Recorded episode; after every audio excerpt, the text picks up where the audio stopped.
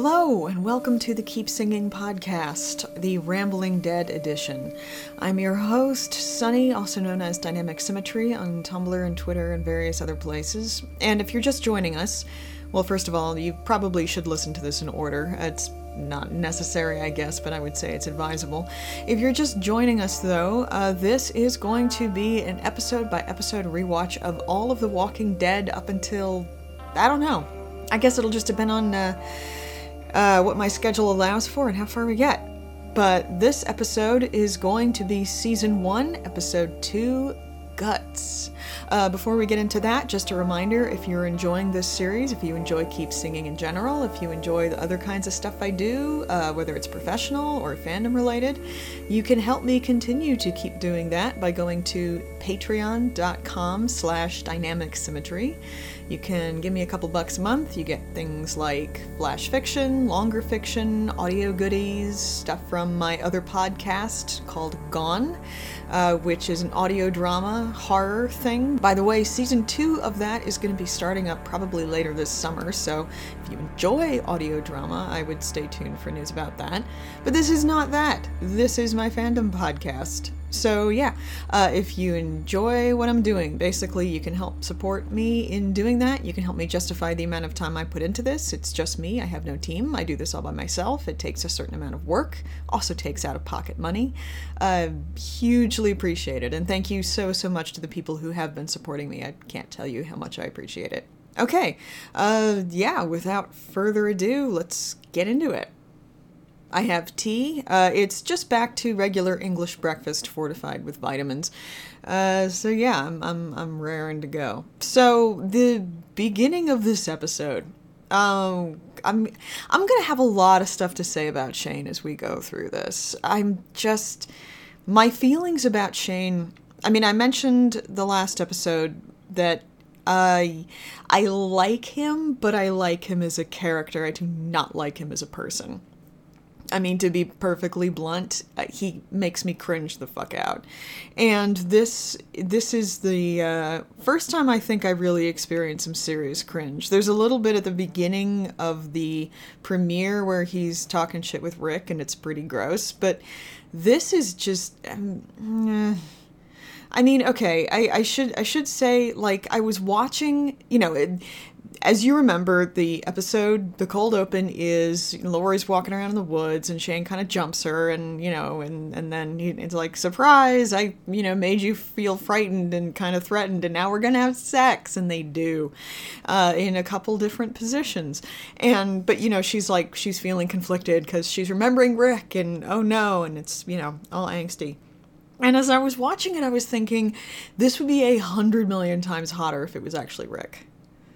You know, like I, I, I, was watching it and just finding myself swapping out the characters and going, I wish this was Rick because I would just be enjoying this on so many levels, and instead I'm just like, uh-huh. I mean, I, okay, I, I really like Jon Bernthal. He's fucking great, and I think that it is a testament to his acting skills that I dislike Shane so much as a person. I, I feel like I'm supposed to. This show, as I mentioned last time, has problems with women, and they are not insignificant.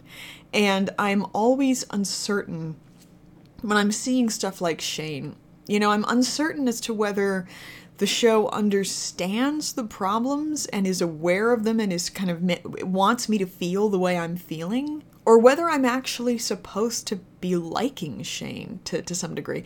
I, I don't know. I really don't know. I think that that Shane has done a lot better in season two. Again, I'm getting kind of ahead of myself, but we'll we'll get to that. But yeah, I, I just I dislike him so intensely here, and his relationship with Lori is like. Uh, I mean, I mean, I mean, especially jumping way ahead toward the toward the end of the episode when Shane is saying, you know, well, it sucks that you know the group is trapped on top of a roof, but we're not going in there to get them. And on the one hand, I understand the pragmatism of that decision, but on the other hand, it's like you're a fucking dick. You're making this decision way too easily. Like you're just way too cold about this. And it's it's you know, these are people you've been depending on and who, you know, yeah, it's it's important not to risk the group uselessly, but also you kind of owe these people. Like these people are part of your crew. And it's yeah, I just I fucking hate him. You know, I hate him. And I hate his relationship with Lori. And obviously that's going to get even grosser right up to the end of the first season, which we will which we will talk about. But but yeah, the the cold open makes me have a lot of feelings and uh, they're super conflicted and I just ah uh, this this after I posted the the the previous episode, um, a bunch of other people kind of you know talked to me on Tumblr about it a little bit, and a couple people said, you know, yeah, like I almost stopped watching the show in the first season because it was making me so uncomfortable with the gender issues. And yes, I mean, as I'm watching, I I don't know if it's because I'm just you know I, I watched this years ago. I watched this this this I watched. I started watching the show for the first time years ago, and season one is not a season that I tend to go back and rewatch very much. I tend to usually start with. It's kind of like with me and Buffy. Like I never even watched the first season of Buffy. I, under advice from people I trusted, they were like, just you know, read the synopsis and then start with season two. And that's kind of what I do with The Walking Dead. I did watch the first season initially, but when I rewatch, I actually tend to just start with season two. Uh, if you're reading my canon rewrite the good stars you know that i basically rewrote all of season one like completely differently. Some of that was necessary, but also it was just like I don't really want to go deep into season one because I just don't want to. And I'm I'm I'm kind of being brought face to face with some of why, and it's yeah this this is just uncomfortable. And there's a lot that I can't even really pin down regarding why it's so uncomfortable. But this is I'm not comfortable with how this story is being told. There are things about it that I'm enjoying, but I, I think that my th- like there there's a, a exhibit A of my feelings is captured in the cold open of this episode, where I'm just cringing. And I, I cannot even entirely explain to you why I'm cringing, but I'm just cringing a lot. It's not good. All right, uh, um, T and and I'll I'll continue so yeah, um, th- thankfully, thankfully we don't get a whole lot of Shane in this episode, and it's it's mostly just kind of meeting the rest of the group who's not actually back at the camp, and getting to know Glenn some more, and and and meeting Merle, and all of that's delightful. Uh, this this is also just a fun episode, and a lot of stuff happens, and it's paced really well, and there's there are a few things in it that are frustrating. Mostly, it's just a good time running around downtown Atlanta is is fun to watch. Again, it's it's especially refreshing after having been through so much of this show where it's just you know rocks and trees and rocks and trees and rocks and trees and water, and uh, it's. It's, it's it's fun, you know, running around buildings and you know chasing things down alleys and and the part where Glenn is driving the car out of Atlanta is just so fucking great. He's so fun. Uh, that's that's one of the things about this episode that's so great is just you know getting really getting to know Glenn. But, so so all of that stuff is is well paced and it's exciting and I think that these characters are introduced very effectively, very quickly. Uh, you you don't have a whole lot of time to you know get to know these people on kind of a, an individual, person by person level. You don't get a chance to really you know deep know what their deal is. You have to do some very clear but very rapid fire characterization in in the space of 40 minutes. And this episode does that really well. Um, you know you get a sense of who glenn is right away. You get a sense that he's you know quick and he's smart and he's used to being there on his own which tells you something right away about how the rest of the group functions. They're all there for something but mostly it's most of the time it's just been glenn which has some interesting implications about the dynamic of the entire group. Um, you so you get the sense that Glenn is really experienced to this, and Glenn really knows what he's doing. You don't get that sense with the rest of them. Uh, you get a real sense of kind of varying competence, especially, and this is where we get back to some gender problems, especially with Andrea. I don't remember exactly how Andrea is introduced in the comics. I don't think that it is like this. I think that it is done differently because I recall watching the, the show for the first time and thinking, huh, that's not exactly how I expected these characters to show up. So, uh, again, I'm not going to go back and do a reread of the comics too, but I think that this is done differently than than in the comics. But I, you know, for all of Kirkman's gender issues, and and those will come up again later, I, I don't remember Andrea being introduced in a way that calls into question her competence and her ability to work well under pressure. And that's really questioned here. Uh, I, I noticed that the episode is actually written by Frank Darabont, which I just think I should flag because I one of the things that I mentioned in the last episode is that I think that some of these gender issues actually are kind of deep seated Frank Darabont issues for a variety of different reasons. But, you know, a- Andrea, you know, she blows up in a situation where blowing up isn't terribly well advised. It's, it's presented as pretty clear that although it's sort of understandable that she would blow up, that wasn't good. You know, we're not meant to think better of her for that. We're meant to think less of her for that. And then she has no idea how to take a safety off a gun, which is you know, I, I think that you could have implied that they're all still kind of new at this. You could have gotten that across without having her not know how to use a gun. I mean, especially given that they in a very and again this is something else we'll get more into in season 2 and 3 they get they kind of clumsily set up her as a sharpshooter like she is in the comics but they never really get far into doing that before she dies stupidly and you know, if given, you could say it's maybe ironic, you know, oh, she doesn't really know how to use a gun early on, but then later on she becomes super good at guns. But it's, I don't think that's really justified here. She just, she just comes across as a dumbass who doesn't know what she's doing. Or at least that's how I'm reading it.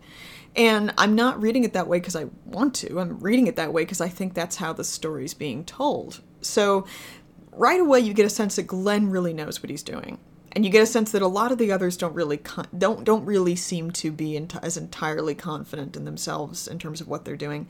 And Andrea's just kind of a douchebag, and I'm really uncomfortable with that.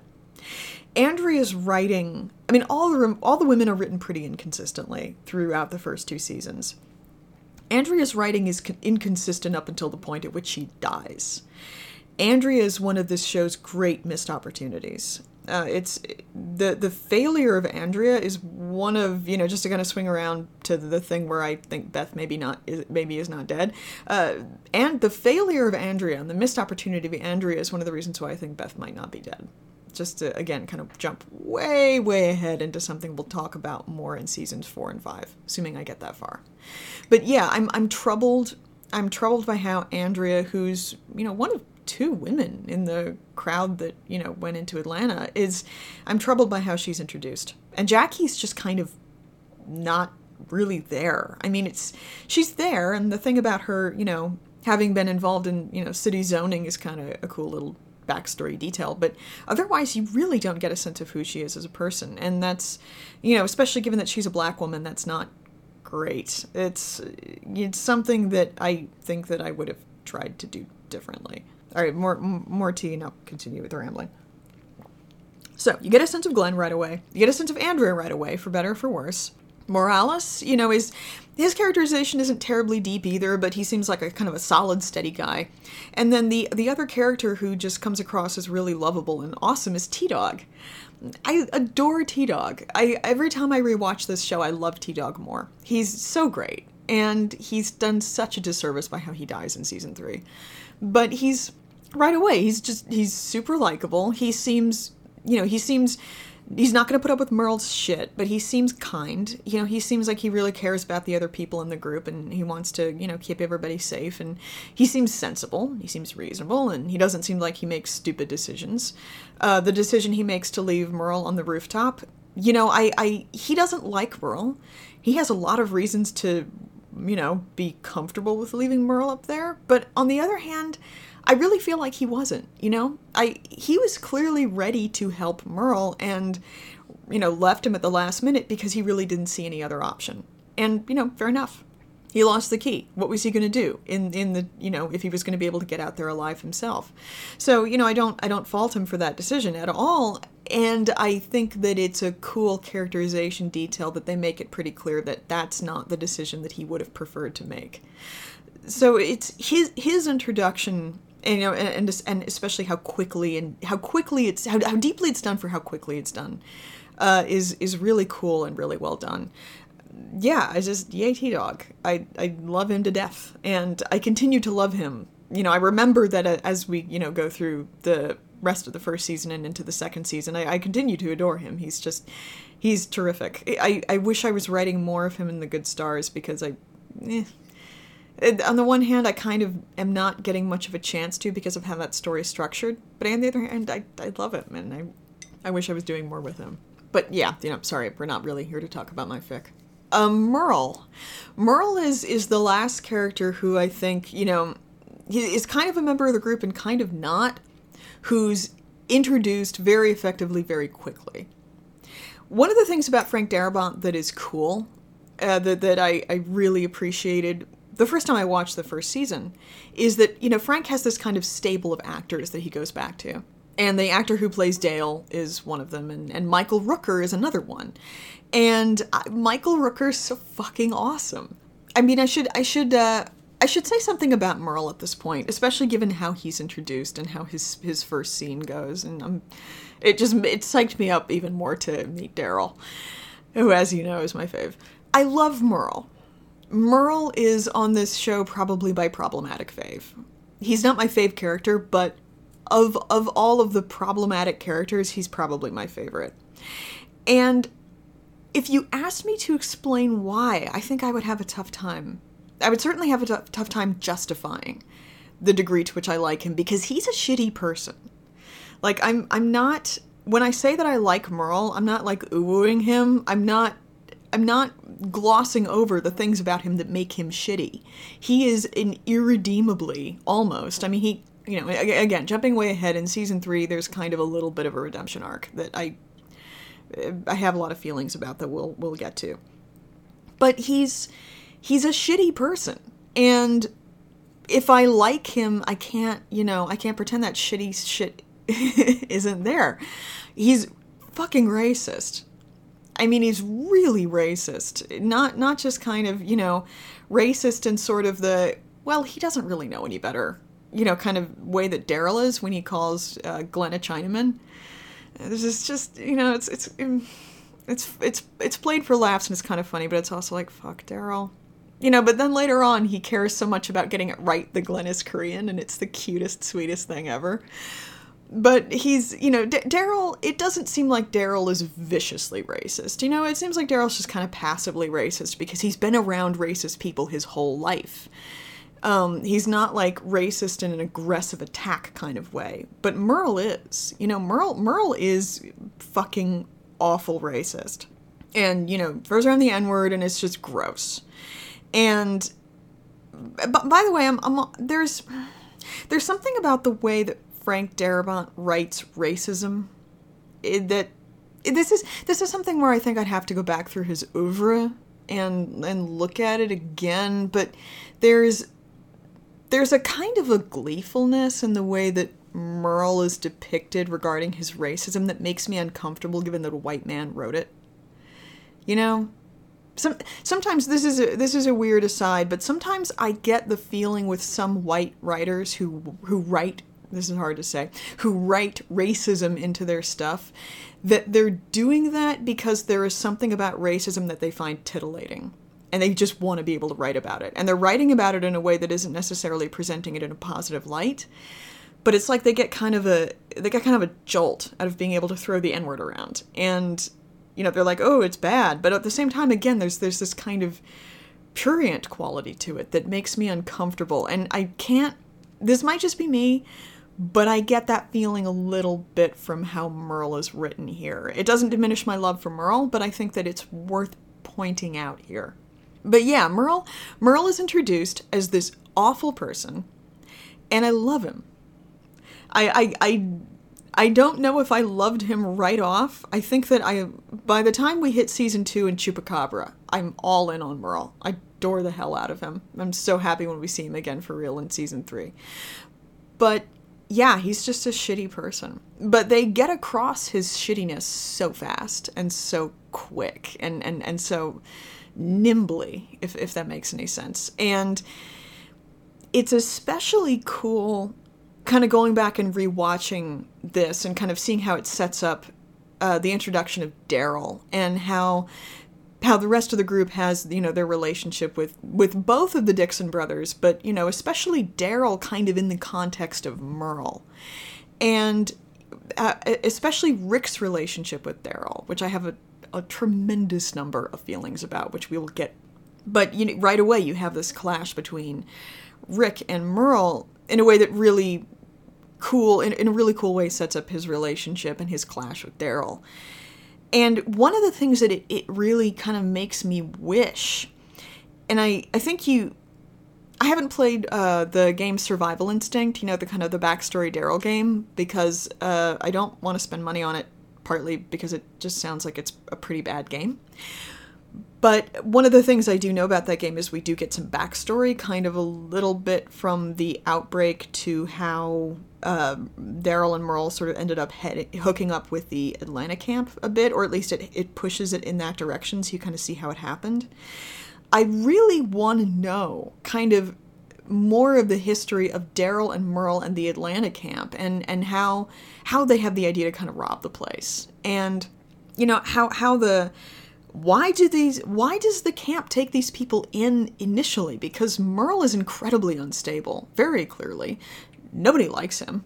Why should anybody? He's very very threatening. Uh, I, I can't imagine that this is coming out of nowhere. They you know for, for whatever reason they brought him into atlanta but they they had to have had some sense already that this guy was potentially dangerous you know and it, it makes me wonder you know what did what did they think of daryl in you know, in that context? And and how are they relating to both of the brothers together? And how do the brothers feel about the people in the camp? And it's just how well do they even know any of these people? It, how how recently did they all hook up? Maybe the, I don't I don't know if that gets referenced in you know the subsequent couple of episodes but there's there's just so much backstory here that I really wish I knew and that they don't go into and I get why they don't because it's not really necessary but yeah, it's it's just stuff that I really find myself kind of wondering about. I mean, partly because again, like I, I write Daryl in a lot of my fic, and I also love including Merle in a lot of my fic, and these are the kinds of things that I think about when I'm, you know, thinking about them as characters and how I write them. Yeah, there's just there's there's stuff here that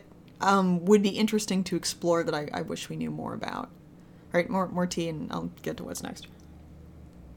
Um, inconsistent world building this is something that I mentioned, yet another thing that I mentioned last episode, where Morgan's wife appears to remember what doorknobs are for. You know, and she she does seem to attach some significance, some degree of significance to the doorknob and to the door and to what might be behind the door. You know, you just you just get a sense that there might be some minute vestige of who she was as a person kind of rattling around in what remains of her brain. And nothing else is really ever done with that. And there's other stuff going on. There's other stuff going on with how walkers work in this episode that that just yeah, it's just nothing else really kind of happens with it after that. It's the it in terms of how walkers work just kind of seems to disappear after this season. A, a, couple of other people mentioned this to me after I posted the first episode as something that they had also noticed initially that kind of bothered them. Um, walkers knowing how to use ladders.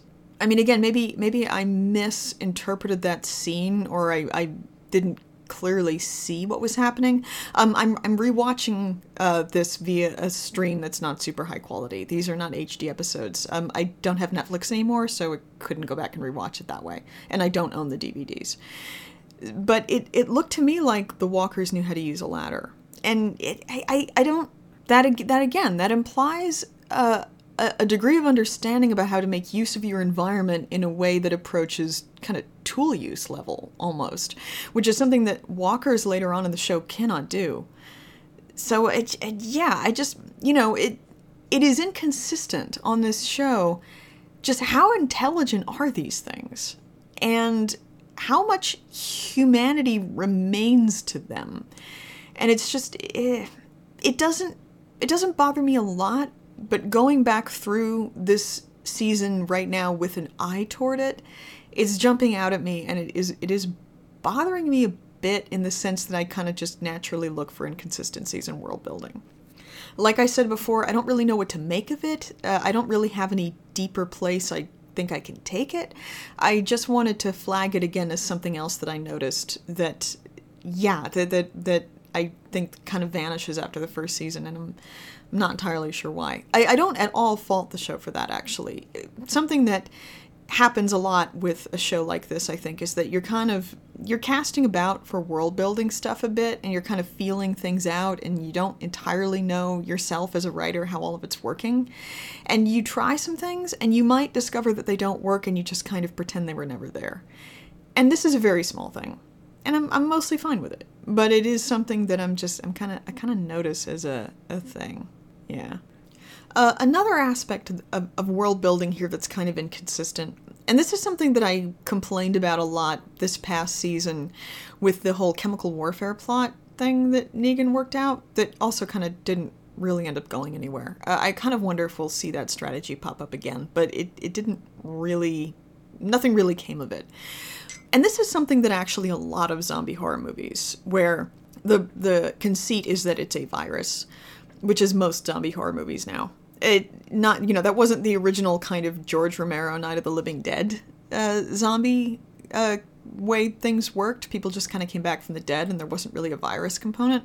But you know now it, that's the standard for zombie films and, and zombie media in general. So the the the idea of the zombie virus is that it or whatever activates it because you know it's it's kind of a retrovirus type thing where everybody has it for whatever reason and really it's just waiting to be activated. It isn't that it's necessarily spreading from, you know, zombie to human. But we can, I think, understand it as a bloodborne illness because even if all that's happening is something is being passed from walker to human in a way that activates the virus that already exists, it's still essentially a bloodborne disease. But it is really inconsistent in terms of, of vector and transmission and how, you know, in, in terms of the epidemiology of this thing. It's not clear how it actually works. So, prime example, uh, when they're covering themselves in walker guts and blood in order to be able to walk through the herd, you know, Rick Rick says they, they, they get you know get dressed in raincoats and, and shit and gloves and everything, and Rick says you know don't get it on your skin or in your eyes. Fair enough. You know that makes that makes a lot of sense. It's one of the reasons why you think you'd want to avoid a scratch from a walker you know you you don't if you have any breakages in the skin you don't want to get this stuff into those breakages because that's a you know classic way of, of you know having things like ebola spread and you definitely don't want to get it into your mucous membranes so like the worst thing that you can do really to transmit any disease is to get it on your hand and rub it into your eye you know, it's one of the reasons why when you're out and about, and especially when you're doing things like using public transportation, you really should avoid touching your face. It's a great way to get all kinds of lovely diseases. So that makes sense. That's fine. But as the show progresses and as people have, you know, fights with walkers and they're constantly getting splattered with walker blood and guts and stuff, you know, I have to think that, that walker blood is getting in people's eyes if it's getting on their faces, it's got to be getting in their eyes. It's got to be getting in their mouths, in their noses. You know, it, there have to be there have to be breakages all over these people's skin. They're they have to be constantly getting small cuts and, and you know scrapes and stuff, just as a matter of of course. It's just how their lives work. So given that, how the fuck are they not all getting infected constantly? Or having having the virus that they already have activated constantly?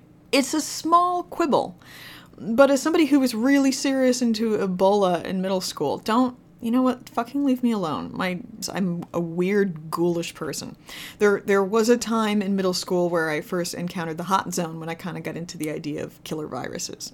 Whatever. Uh, it as somebody who was kind of into how the transmission of that kind of virus worked. Uh, this is the, you know the, I'm watching this and I'm kind of going, wait, you know? Hang on. It's a minor thing, but it is a thing that continually pops out at me whenever it comes up. And and The Walking Dead is not it does not exist in isolation there. Again, this is something that I've noticed pops up a lot in, in any kind of zombie media that works along the same kind of logic. People getting bitten is a problem, people getting scratched is a problem. By the same token, people are getting zombie blood splattered all over their faces and shit, and they never get they never get infected. One of the I think big counterexamples to that is, you know, there's a couple scenes in 28 Days Later where that's actually a major plot point, and you know, people do end up getting infected that way. But it's not. Uh, much is made of it in this episode, and then it you know, kind of just isn't really a thing after that anymore. And it's, yeah, it's a, it's another another place where I think they're kind of feeling this out, and they're trying to be consistent about the idea of a bloodborne disease, but then they kind of leave it because because of, of convenience and practical issues, you know? And again, I don't really blame them for that, but it is something that plucks at me a bit, you know? It gnaws at my edges.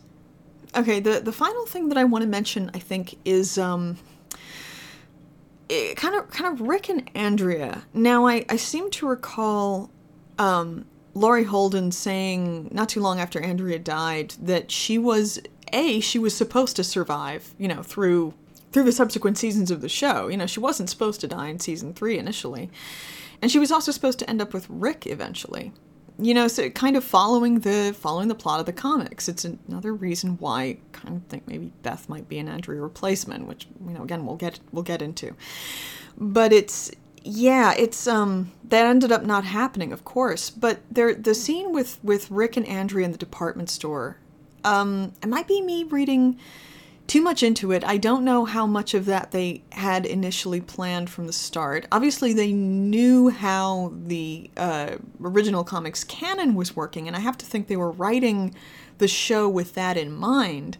But I, I don't know, you know, I don't know how much they, how close they planned to stick to the comics when they were first writing the first season. So it might just be me but I kind of feel like there's a little bit of chemistry between Andrea and Rick in that scene. And I'm not seeing it, I've never shipped it in the show. Never. I, I just I never have felt like it worked. Um, interestingly, I never really felt like Dale and Andrea worked particularly well on the show anyway. And not just because Dale died pretty quick but I, I kind of feel like you know maybe this is this scene was where they were kind of seeding a little bit of a connection between the two of them. And uh, that's another thing where i don't really have anywhere deeper to take it. I don't think anything really happens with it after this. I don't feel in season two like they're setting anything with andrea and rick up. Uh, a lot of that is because i you know they're focusing on the relationship between Lori and rick they're not really you know thinking about pairing. They don't they don't seem to be thinking about pairing rick with anybody else. But i do feel like you know there there's a there's a little bit of something here that maybe they were just planting so that they could do something with it much later. I don't know. It's an interesting scene. Uh, it's it's interesting because it's it's one of those scenes where they very quickly get across a couple of important characterization things you know, the relationship between Andrea and her sister, how Andrea feels about her sister, and who her sister is as a person. You know, just in that in that one that couple minutes where she's talking about taking the mermaid back for her sister. But also, yeah, I, I, I uh, kind of feel like there's a little bit of a connection thing going on with her and Rick. It's uh, it's interesting. Just something that I, I noticed this time around that I hadn't really noticed before and, and that I thought was worth flagging. Oh, final thing before I go. Uh, this is kind of a short episode. There's honestly not a tremendous amount for me to say about this episode. There's just, you know, it's it's very straightforward and there's actually not a tremendous amount that's deep that's going on with it. But the helicopter. You know, I'm already I'm already kind of primed to have feelings about helicopters after the helicopter showing up some in this in this past season, season 8. But I don't remember right now if anything happens with the helicopter after this. I know that, the, that that a helicopter pops back up in season three, but I don't at this moment. And and please, guys, nobody tell me on Tumblr or anywhere else. I, I want this to kind of be something that unfolds as I watch. Do not remind me if anything happens with this helicopter. Let me discover it for myself. But at this point, you know, I'm watching the thing with the helicopter, and especially how Rick sees it, which is, you know, he kind of looks up and he notices it as he's on his way to go do something else. And there's kind of this, what the fuck moment? And then he mentions it in passing later, but nothing really happens with it again in that episode. Everybody's just kind of like, what are you talking about? There's no helicopter. And then they just kind of move on. When in fact, this is a remarkable development that's probably worth everybody's very direct and immediate attention because of, of everything that it implies. A safe place to take a heli- take a helicopter off from, you know, a safe place to keep it, fuel, somebody who knows how to fly it. That those are all really important implications, really significant implications about what might be going on somewhere else. You know, I, I don't again, do not tell me, but I don't remember if it's something to do with Fort Benning or I don't think it is, or or what. But there is there is such an interesting callback potentially in season 8 with the helicopter to this moment in season 1. And I honestly, up until I watched this past episode, I had forgotten about the helicopter in season one. Like it had completely slipped my mind. And there were a number of callbacks this past season to stuff in season one. You know, there was very blatant stuff like Morales popping back up. There was stuff like, you know, the wrestling match between Rick and Daryl, which kind of, you know, is again a little bit of a callback to season one in some ways, to their clashing, if, if nothing else. And and there were a bunch of other callbacks, kind of, you know, to, to seasons past, if not to season one. But I don't think that I had recognized what a hard callback this potentially is the between the two instances of Rick seeing a helicopter.